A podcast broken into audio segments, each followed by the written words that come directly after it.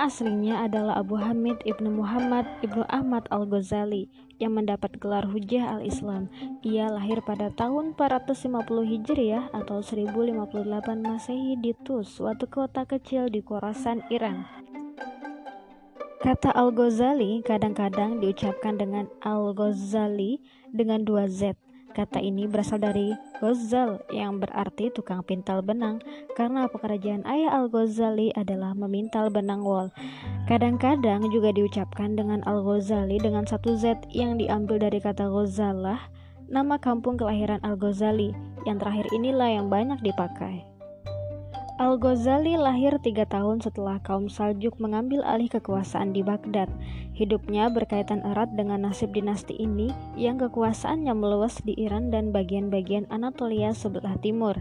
Abu Hamid bersama-sama dengan adiknya Ahmad mengikuti cara-cara yang ada dalam telaah teologi.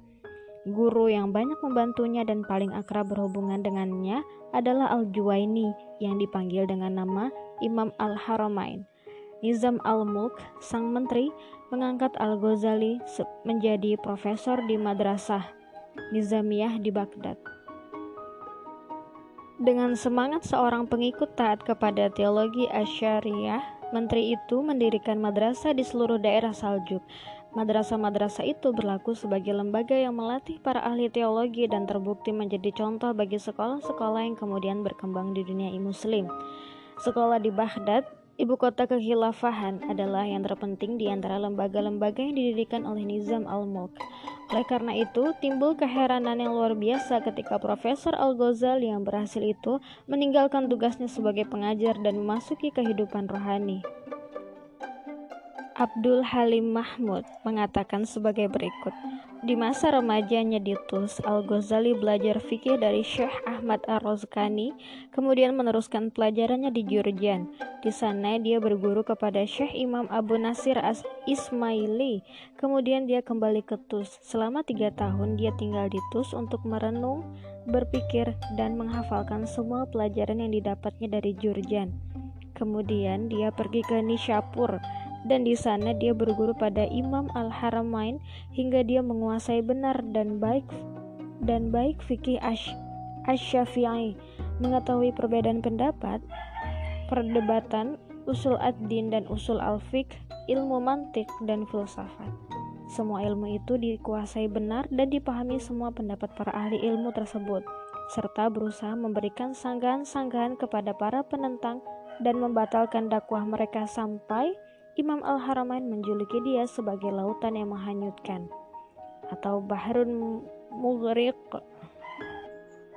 Sedangkan Majid Fahri menggambarkan pertemuan Al-Ghazali dengan Nizam al-Mulk sebagai berikut.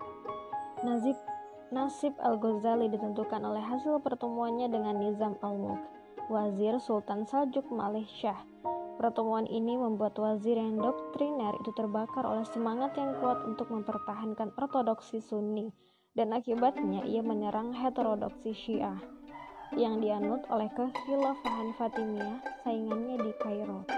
Kekhilafahan Fatimiyah ini telah berhasil menggunakan senjata ganda propaganda dan pembunuhan politik di seluruh dunia muslim sehingga orang-orang Saljuk merasa berkewajiban untuk menjawab tantangan ini untuk tujuan inilah, Nizam al-Mulk mendirikan sekolah-sekolah atau seminar-seminar teologis yang diberi nama sesuai dengan namanya di seluruh bagian timur kerajaan, di mana studi fikih syafi'i dan teologi asy'ariyah dituntut secara aktif.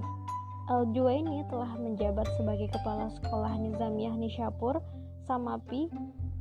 Uh, Al-Juwaini telah menjabat sebagai kepala sekolah Nizamiyah Nishapur Samapi ia meninggal pada tahun 1805. Kini, kewajiban sang muridlah untuk terus mengabdi kepada tujuan ortodoksi Sunni. Situasi politik yang rawan saat itu dan kematian Nizam al-Mulk akibat tindak kekerasan seorang pembunuh dari kalangan Ismailiyah pada tahun 1092 disusul kemudian oleh kematian Sultan Malik Syah tampaknya telah menambah beban kekecewaan yang berangsur-angsur terhadap kegiatan mengajarnya.